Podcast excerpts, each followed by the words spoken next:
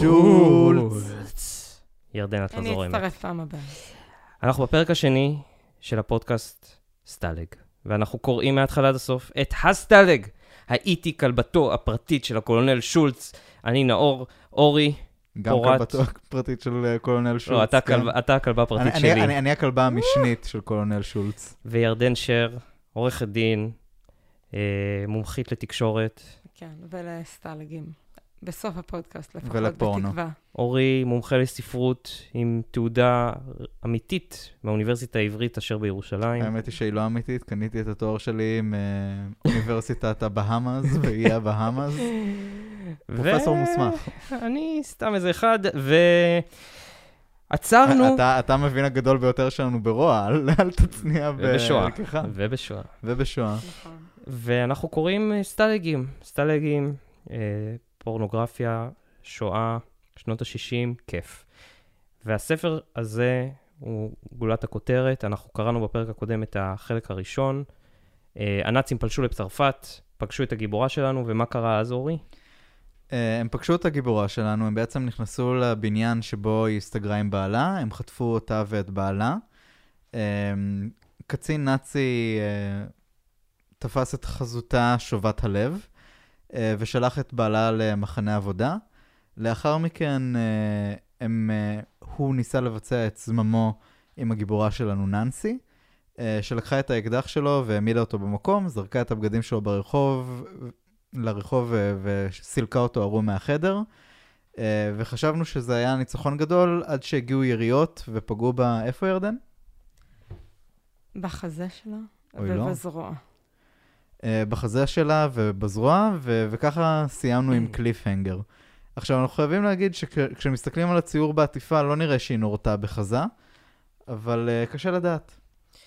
בואו נמשיך, ירדן. לילה, חושך. כאבים איומים וחוסר הכרה. דמות של אחות לבושה חלוק לבן, משהו רך על המצח. מישהו שלחש על אוזני כמה מילים מרגיעות בצרפתית פריזאית מאוד טיפוסית. שוב תחבושות. זריקות וחוסר הכרה. כל אותה תקופה, אדוני הרופא, כל אותה תקופה בה שהיתי בבית חולים, תקופה בה הייתי במצב מאוד מעורפל, פרחה מזיכרוני כמעט כליל.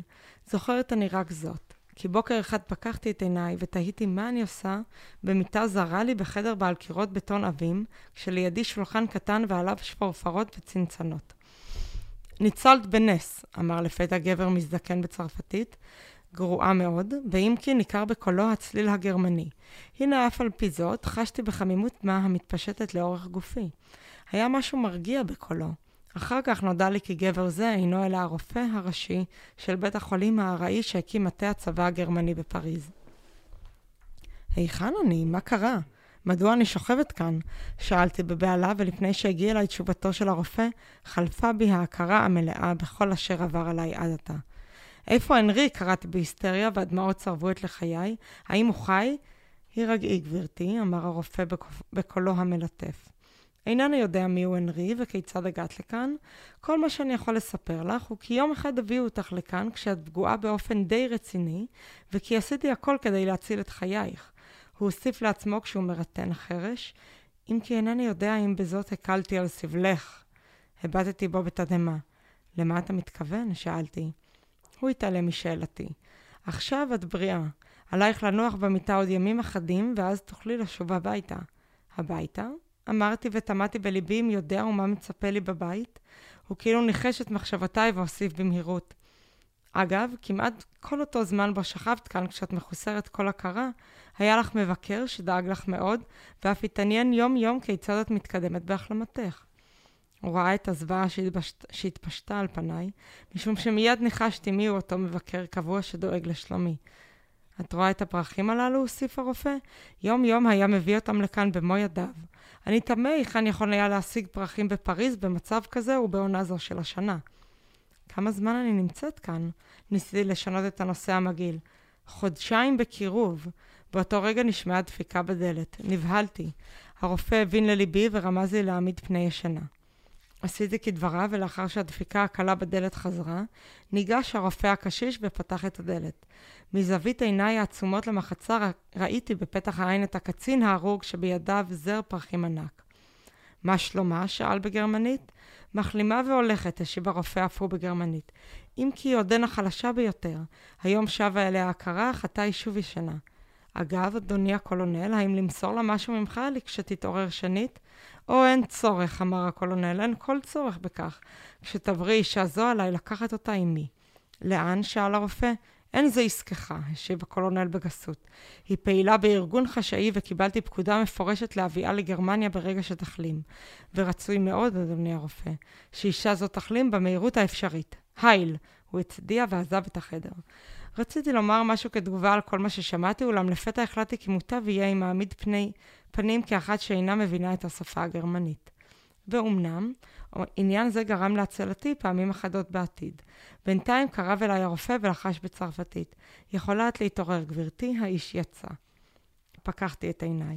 איזה עסקים היו לך עד עתה עם הקולונל שולץ? שאל הרופא, והייתה זו הפעם הראשונה בה נתקלתי במפורש בשמו של המנוול. קולונל שולץ? שאלתי. אינני יודעת, אינני זוכרת דבר. האם את מדברת גרמנית? שאל הרופא. לא, השבתי. מלבד צרפתית ומעט אנגלית, אינני יודעת כל שפה אחרת. מי הוא אנרי? שאל הרופא. בעלי. את יודעת מה מעשיו כרגע והיכן הוא נמצא? לא, קראתי... אנא, אדוני, האם ידוע לך דבר מה בנוגע לבעלי אנרי? אני אינני אלא רופא, אמר האיש הקשיש, וההוראה האחרונה שקיבלתי בנוגע אלייך היא כי עליי להחיש את החלמתך ככל האפשר. אך מתוך ניסיונותיי הקודמים עם הקולונל שולץ, אני יודע כי דווקא אעשה הכל כדי לעכב, את, כדי לעכב אותך בין כותלי בתי החולים עד כמה שאפשר. להתראות, גברתי.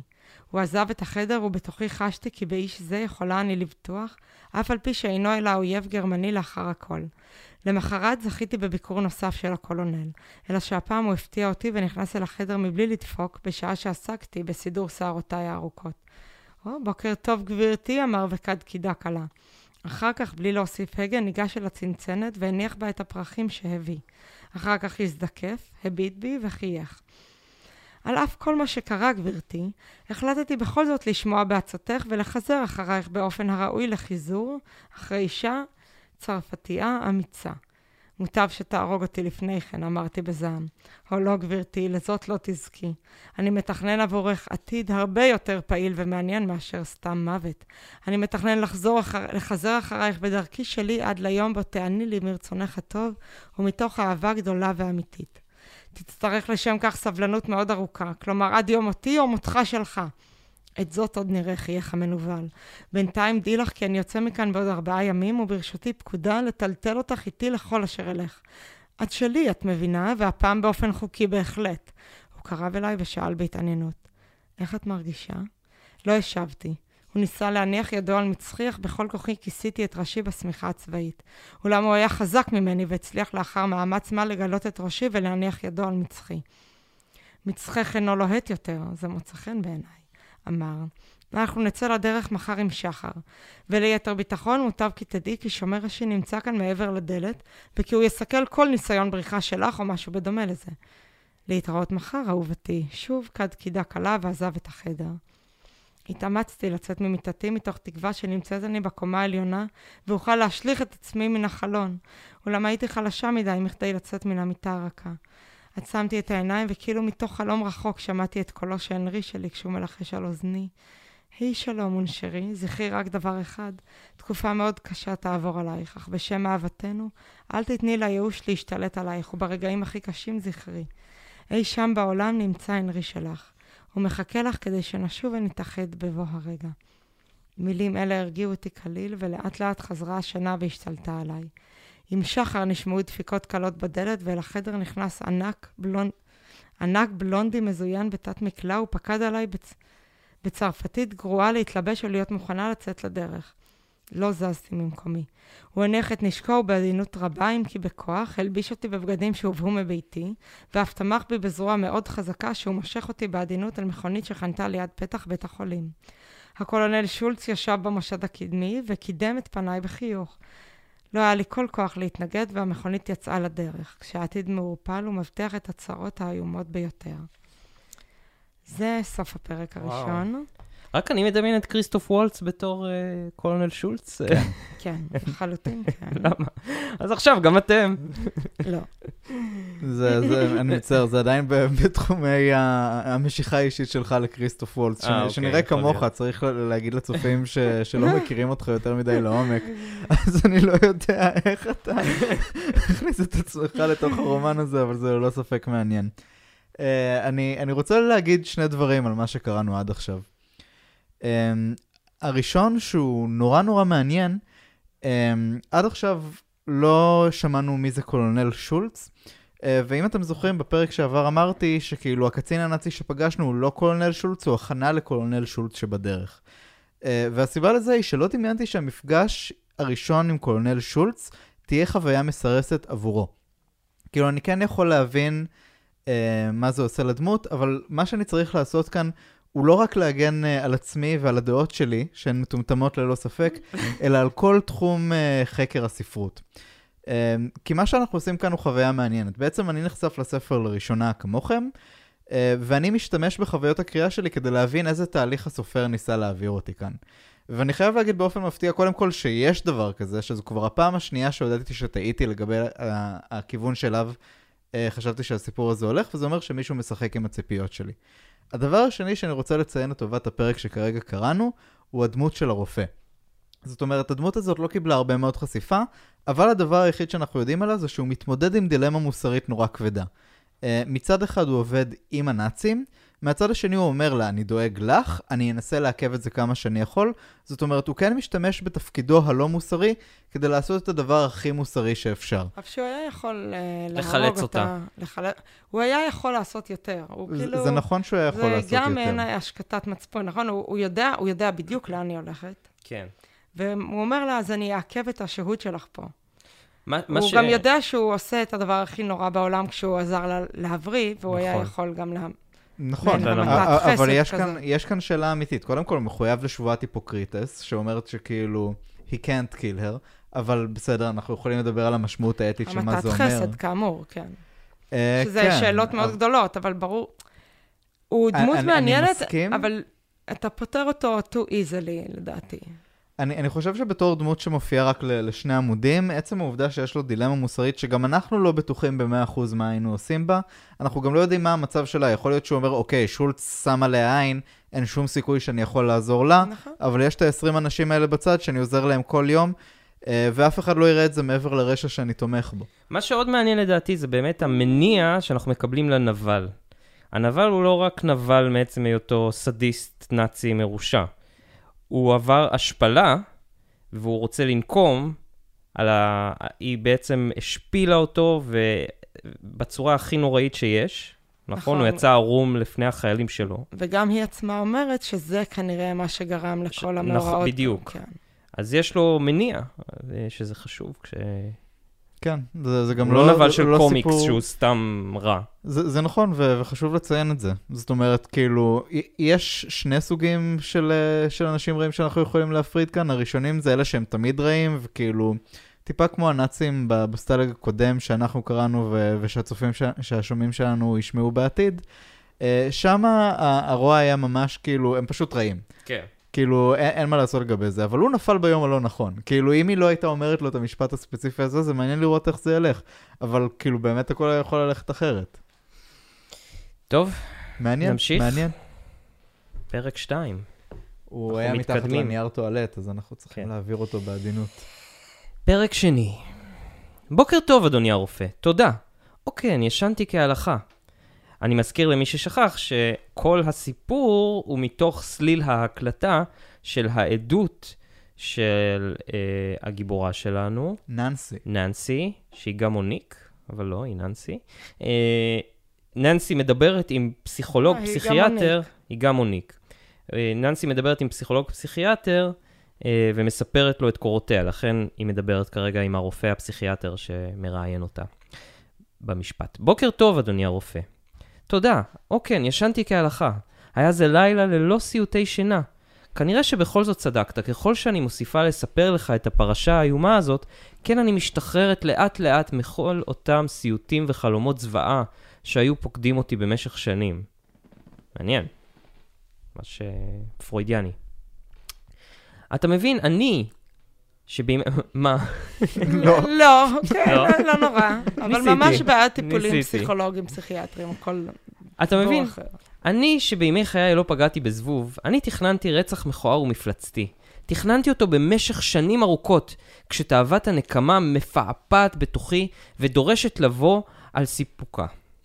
לילות ארוכים שכבתי על משכבי וראיתי בדמיוני את רגע הנקמה, ועכשיו, לאחר שביצעתי את הרצח האכזרי הזה, לאחר שסילקתי סוף סוף את המפלצת הארורה הזאת כאן בלונדון, 12 שנה לאחר המלחמה, עכשיו אני מרגישה את עצמי משוחררת ומוכנה לשלם את המחיר שהחוק דורש ממני.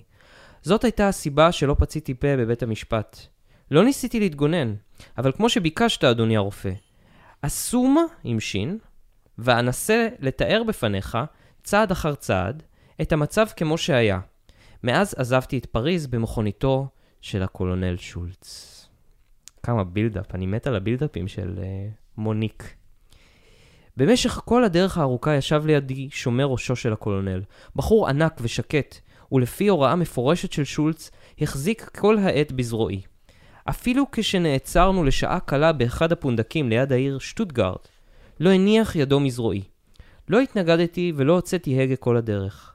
עד כמה שאני זוכרת, הרי שהייתי מאוד חלשה ואפילו פעם או יותר איבדתי את הכרתי.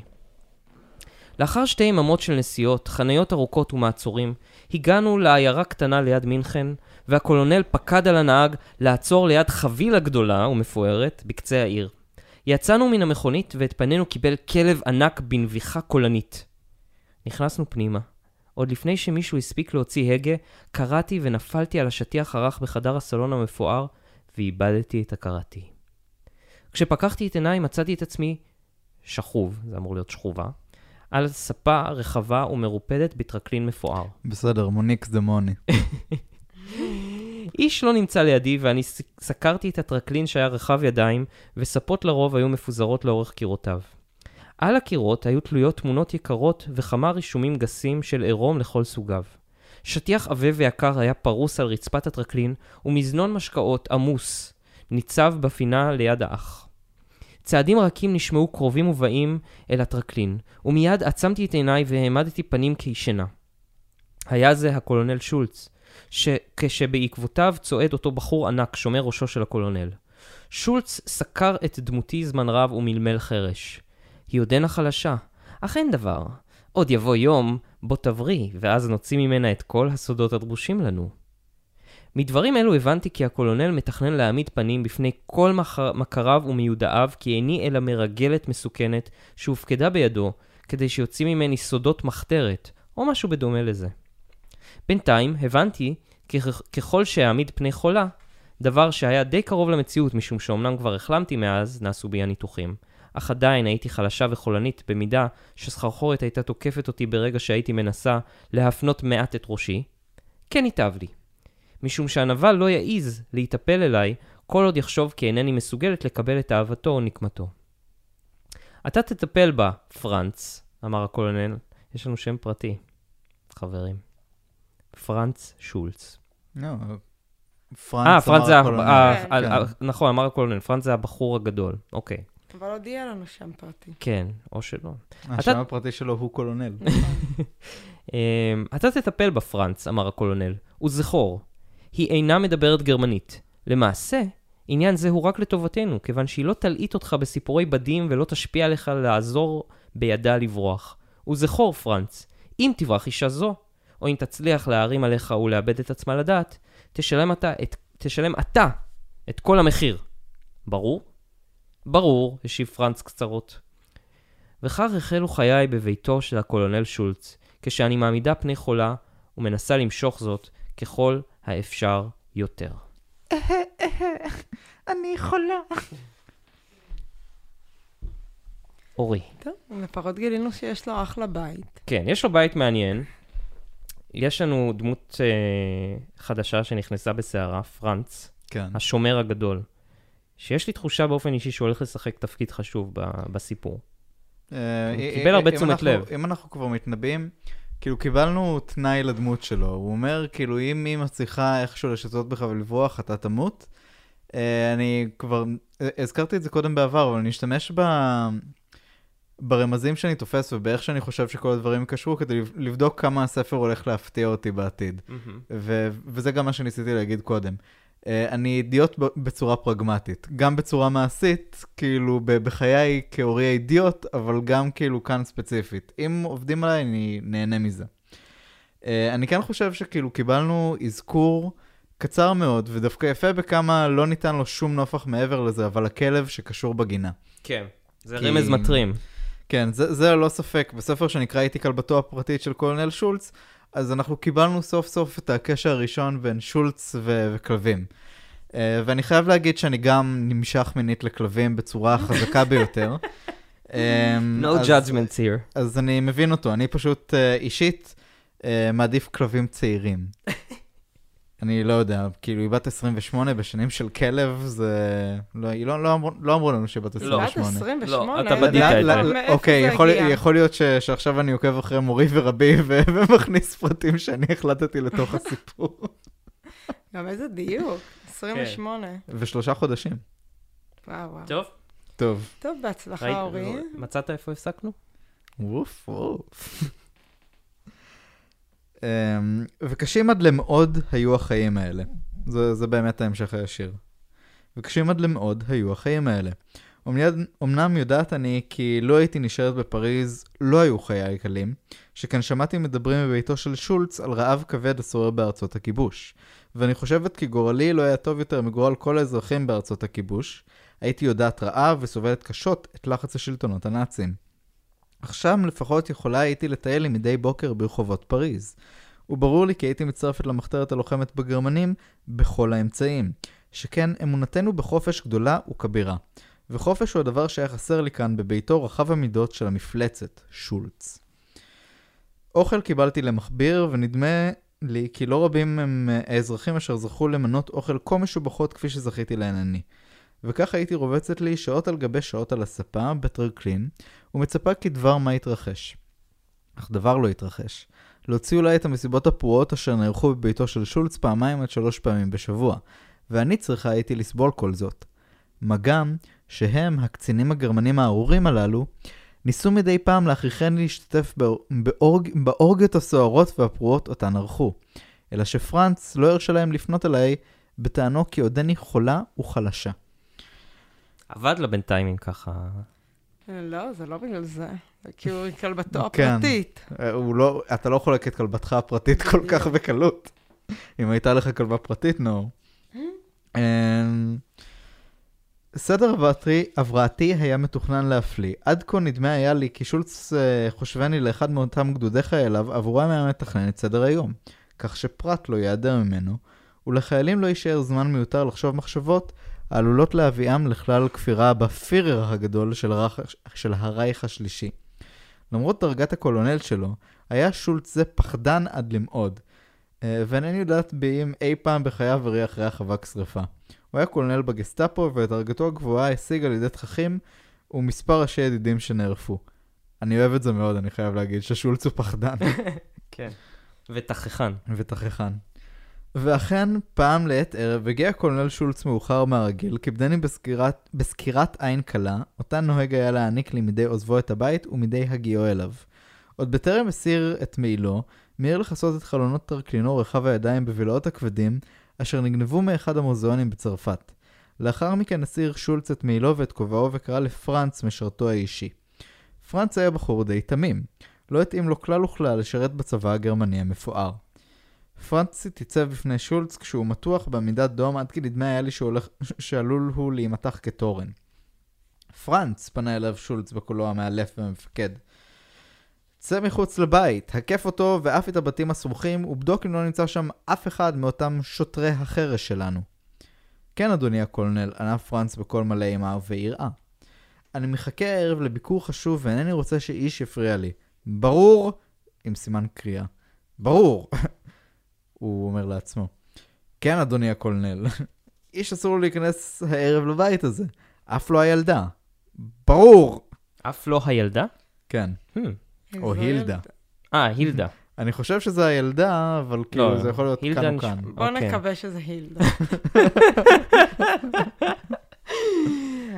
אני חושב שאפשר להבין... אה, אוקיי, יש לנו, יש לנו אה, הרחבה פיצוח. בפסקה הקצרה הבאה. פרנץ אוקיי. מופתע כלשהו, שכן הילדה זו הייתה פילגשו של, של שולץ, ושירתה כקצינה ב-SS אנשים, אשר בין היתר תפקידיו היה שמירה על מחנות השבויים. Mm, אוקיי. יש! אני חושב שהבנתי שדבר אחד מהזה, זה שהוא לא רוצה שמישהו ייכנס. אני חושב שהוא הבהיר את זה בצורה שלא משתמעת לשני פנים. כן. הוא ממש ממש לא רוצה שאף אחד ייכנס. לא... Daddy needs- need his alone time, כאילו.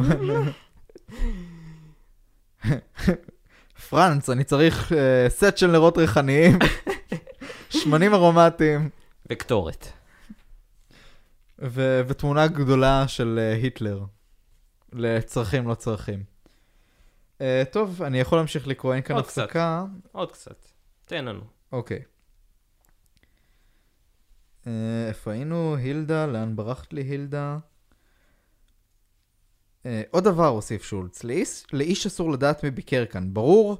הוא, הוא תמיד צועק את הברור הזה, אף פעם לא שואל אותו. מלבדי הדבר אתה תהיה הראשון שישלם.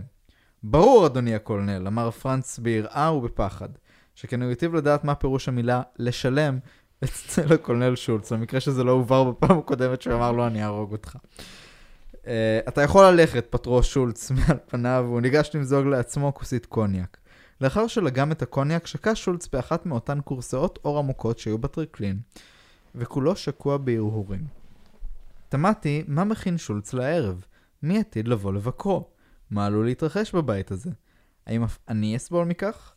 בחנתי את שולץ, ופרט לעצבנות מה אשר נרשמה בשיפולי פיו, לא יכולתי לקרוא דבר בפניו. פניו היו חתומות. רק הילדה פילגשו הייתה מצליחה מדי פעם לשנות הבעה זו שעל פניו.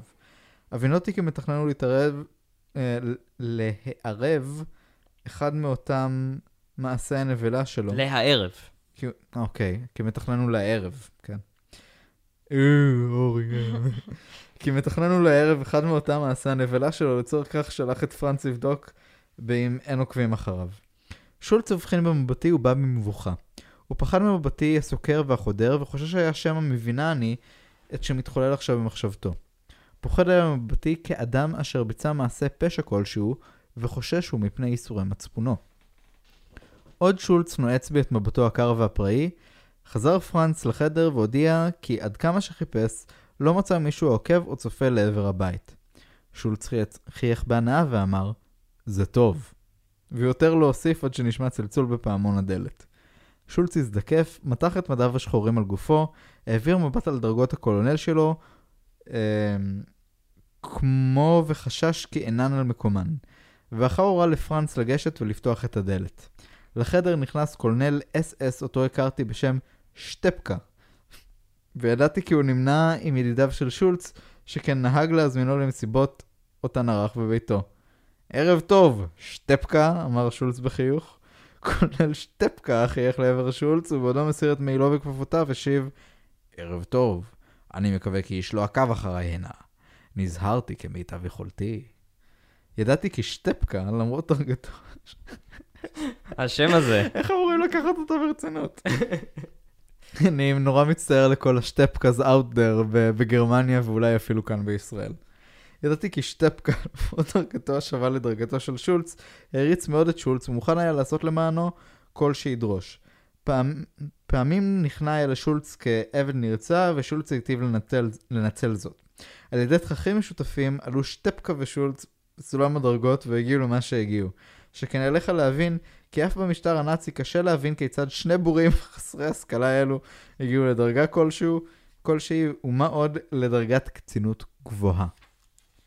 בנקודה הזאת אני אעביר את הסרט, את הספר אה, למיטתי ורעתי. ירדן שר! יפה. אני מבין כי קיבלת את ההודעה שהשארתי לך, פתח שולץ. אני כאן, השיב שטפקה כדבר המובן מאליו. חשבתי כי לא תחזור היום ודאגתי בשל כך. העניין די דחוף ואינו סובל דיחוי, אמר שולץ וסקר במבט חושש את החדר כמחפש אחר מי העלול להאזין לדבריו. הייתי היום בסטליג בשמונה, אתה יודע, לחקור בקשר לרצח אחד הקצינים שלנו על ידי השבויים. גילית משהו? שטפקה הניע ראשו לשלילה. ומה עשית? שאל שולץ בשמץ דאגה. המפקד עלול לכעוס עד מאוד. בחרתי מספר שבויים, העמדתי אותם מול חבריהם, והודעתי כי אם תוך שעה לא יצאו הרוצחים, הוציא שבויים אלה להורג כבני ערובה. איש לא הודה.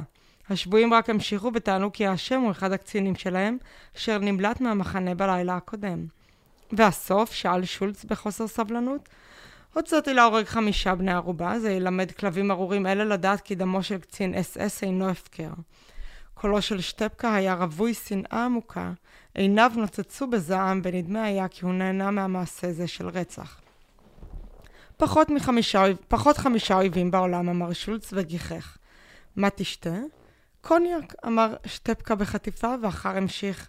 נתברר כי הקצין שלנו שנרצח נוהג היה להשתמש בשבוייו כבנשים. אתה מבין? זה מי אומר למי? זה שטפקה אומר לשולץ. שהקצין שנרצח בסטלג... נהג להשתמש באסירים הגברים שלו כנשים. אתה מבין? לא. אפשר הסבר? בוא נראה. אוקיי. שולץ הביט על שטפקה מעבר לשולחן המשקאות שניצב בפאתי, הטרקלין. אחר חייך והניע בראשו, בראשו להן. כן, אני מבין, הוסיף שעה שהגיש לשטפקה את כוסית הקוניאק. אתה רואה? שולץ מבין. ובכן, אחד השבויים לא רצה לשמש כמטרה להתעללויותיו של אותו קצין. הוא חיסל אותו, ואחר כך ברח לו. Mm, יותר ברור? כן. יופי. שטפקה שתק לרגע, בחן את כוסית המשקה, עינים- הרים עיניו בשאלה לעבר שולץ. מה הערב? כלומר, מדוע היה כה דחוף שאני אבוא הנה? טורפ, זרק שולץ במהירות ובעצמו כמו... או, או, זה טורף עם פ' לא סופית, אז נראה לי זה טורפ. או שאולי זה השם של הכלב? או משהו? הממ. זרק שולץ במהירות ובעצמו כמו, כמו ונחרד משמו של הגנרל אשר היה מפקדו הישיר. אוקיי. שטפקה נע בעצבנות על מושבו, וברור היה כי פוחד הוא. ובכן, מה איתו? אני רוצה לתפוס את מקומו, אמר שולץ במהירות, כחושש למשמע רעיונו הוא. ומה אתה רוצה ממני? שאל שטפקה. מתנועותיו ומעיניו אשר נעו במהירות ובבהלה על פני החדר, ניכר כי פוחד היה להתערב בעסק זה. עזרא, כרגיל. שטפקה שתק. אתה מוכן לעזור לי? שאל שולץ. קרה משהו ביניכם? שאל שטפקה. כלומר, מה ממריץ אותך פתאום לפעול לחיסולו? "Hmm, הוא התחיל קצת דורך לי על הזנב, ואת זה אני לא אוהב. פרט לזאת, אני רוצה לעלות בדרגה, נמאס לי להיות שנתיים ימים קולונל. קולה של שולץ היה קר, דיבורו מדויק ומו, ומחותך כאדם היודע את שלפניו, וברור כי אינו עתיד... רגע, מעבר דף. כי אינו עתיד להירתע ממעשים, ויהיו הם האכזריים ביותר. כל אמצעי כשר ובלבד להשיג את המטרה. ואיך אני יכול לעזור? שאל שטפקה. אתה, כראש מחלקת החקירות הסודיות, תוכל לטפול משהו על טורפ ולהעביר זאת לממונים עליו מבלי שהוא אף יקרא או יראה זאת. אבל זה קצת קשה, אתה יודע שטורפ הוא ידידו האישי של הפירהר. אמר שטפקה ובקולו נשמעה אוזלת יד רבה. ראשית, ידע כי לא יוכל לסרב לשולץ, שכן שולץ הוא זה שעזר לו להתקדם, וכל ניסיון שלו ללכת יד ביד עם שולץ פירושו אבדון לגביו. זאת ועוד, למרות כי כל תככה והסודיות הרבה ממנה נהנתה עבודתו, לא ראה כל דרך לטפול כל אשמה על טורפ. מאז ניסיון ההתנגשות האחרון בחייו של הפירר, אין הוא מאמין יותר בידידיו. כל השמצה מוצאת אצלו אוזן קשבת. הוא חשדני לגבי כולם. אין הוא דואג לאמת, לאמת את החשדות ופועל מיד. שולץ חייך. אותו רגע שמח עד למאוד על ניסיון ההתנגשות בחייו של הפירר, אשר זימן לו הזדמנות כה נאותה לנסות ולהיפטר ממפקדו, ואולי אף לרשת את מקומו. אני מוכן לשתף פעולה איתך, שולץ, אמר שטפקה, אלא שמיד המשיך, אבל בתנאי אחד. והוא? שאל שולץ בחוסר סבלנות, וחיוך רחב עלה על שפתיו. אתה תדאג לספק את החומר נגד טורפ. ומה יהיה תפקידך שלך? של... תפקידך שלך? שאל שולץ בלעג. אני אדאג להעביר אותו לממונים על טורפ, לא יותר. אמר שטפקה בהחלטיות. הוא ניכר היה כי אינו מוכן לזוז מדעתו. אתה דואג מאוד לעורך, שטפקה יקירי, אמר שולץ בלעג ובערממיות רבה, חב... אה, רבה חבויה בדבריו. שטפקה בא במבוכה. אתה דורש ממני יותר מדי, אמר. סחור, שטפקה, אם אני נופל בפח בעסק הזה, אתה הולך אחריי, אמר שולץ בזדון ליבו. אתה כבר שוכח את כל הדברים הרבים אשר אני יודע אודותיך, ואשר לא דיווחתי עליהם לטורפ. מילה אחת שלי, ואתה מוצא את ראשך נפרד מגופך. שטפקה נע בעצבנות על מושבו, ידיו היו ממוללות את מסעד הכורסה, ולאחר רגע הצית סיגריה בעצבנות הגוברת והולכת. מה אתה רוצה ממני עוד? שאל שטפקה ונשף סילון עשן מפיו. הרי הסכמתי לשתף פעולה איתך. אבל זה לא מספיק. מה אתה עוד דורש? חתך שטפקה את דבריו של שולץ. אני אמציא לך את החומר נגד טורפ, אבל אתה תחתום עליו. שולץ מזג לעצמו כוסית קוניאק וחיסלה בלגימה אחת, אחר כך הצית לעצמו סיגר ריחני ונתרווח לו בכורסה. עתה הייתה ברורה פעולתו של שולץ. הוא דאג לעצמו כי לא ינזק במקרה והפעולה תיכשל. ואם שטפקה יהיה חתום על החומר המזויף נגד טורפ, לא יוכלו להאשים בכך את שולץ. זאת ועוד, שולץ החזיק בידיו חומר ראיות אף נגד שטפקה, כך שלא היה חושש שמא ילשין שטפקה עליו.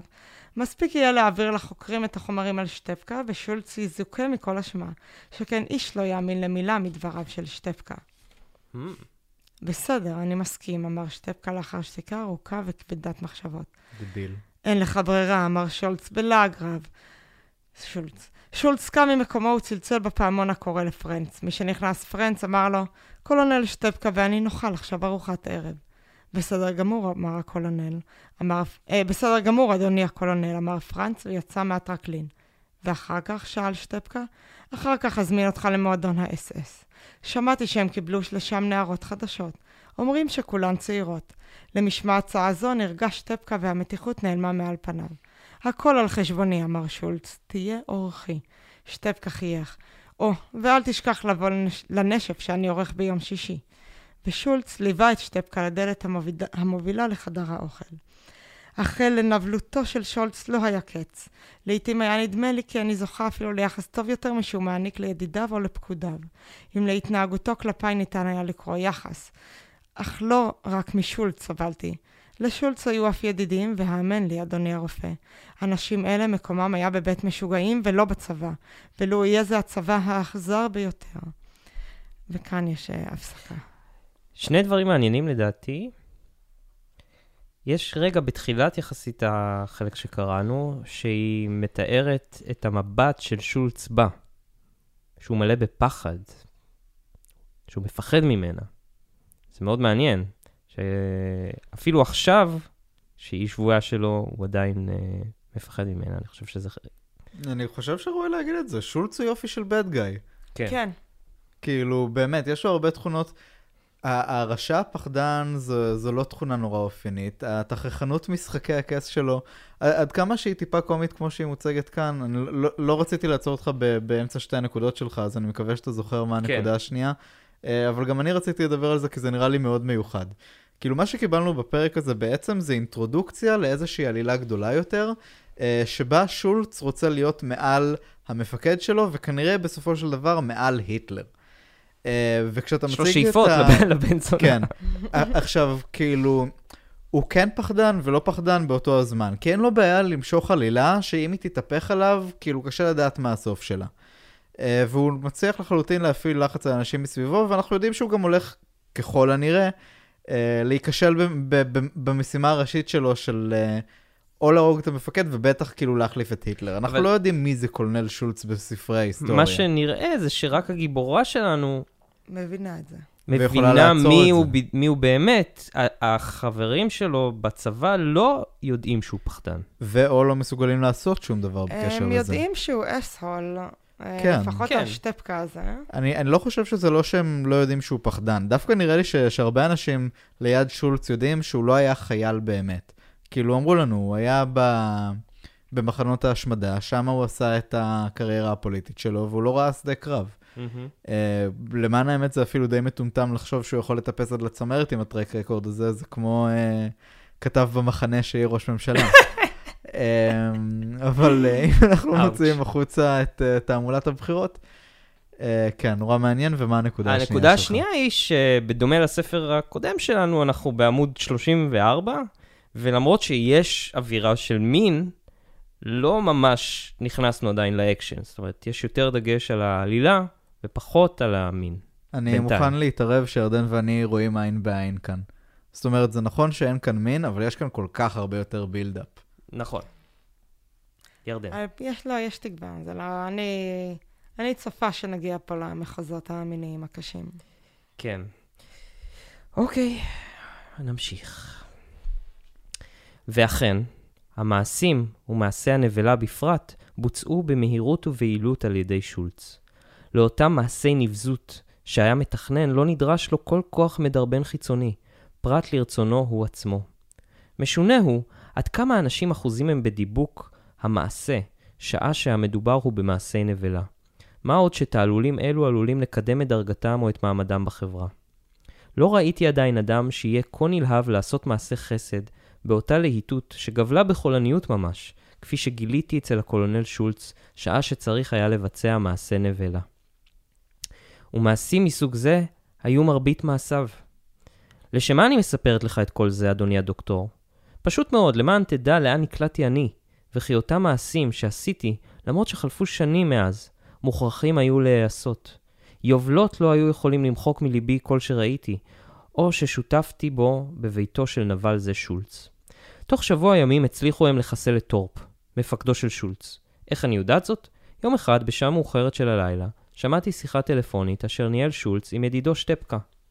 מה אתה אומר? שאל שולץ שהיה רדום למחצה. מה אתה אומר? שאל שולץ שהיה רדום למחצה אל תוך שפופרת הטלפון. מה? הם אסרו אותו? וחיוך של שביעות רצון המהול ביותר משמינית שבאכזריות נמסך על פניו. מתי זה קרה? לפני שעתיים, בסדר גמור, ליבי ליבי לטורפ המסכן, אמר שולץ לשטפקה מבעד לטלפון. הוא אף לא ידע מה פגע בו, או אולי, נכון יותר לומר, מי פגע בו. מה דעתך, אתה, שטפקה? ואז לאחר הפסקה קצרה פרץ שולץ בצחוק רבתי. אל תשכח לבוא לנשף שאני עורך לכבוד ניצחון זה, סיים שולץ את השיחה הטלפונית והניח את שפופרת הטלפון על כנה. בהנאה גלויה סקר שולץ את החדר. אני התקרבלתי לי בפינתי על הספה, חוששת להתגלות. ואכן לפתע הבחין הוא בי, ולהפתעתי הגמורה, ניגש אליי לאחר שכמעט והתעלם ממני עד עתה, ורחן מעליי בחיוך. העביר ידו על ראשי ואמר בגרמנית, נו, מה את אומרת, זונה צרפתייה שכמותך? כך מנהלים את העולם, רק בתככים ובנבלות. בדרך יושר אי אפשר להשיג דבר בעולמנו. כך עלה הפירר הנעלה והגדול שלנו לשלטון, וכך אקדם אף אני את הקריירה שלי. ההגינות נעלמה מן העולם, זונה ארורה שכמותך, וטוב שאינך מבינה את אשר אני מדבר. תן לנו את הפינאלה, אורי. חתיכת מולונוג, קטן ועוצמתי.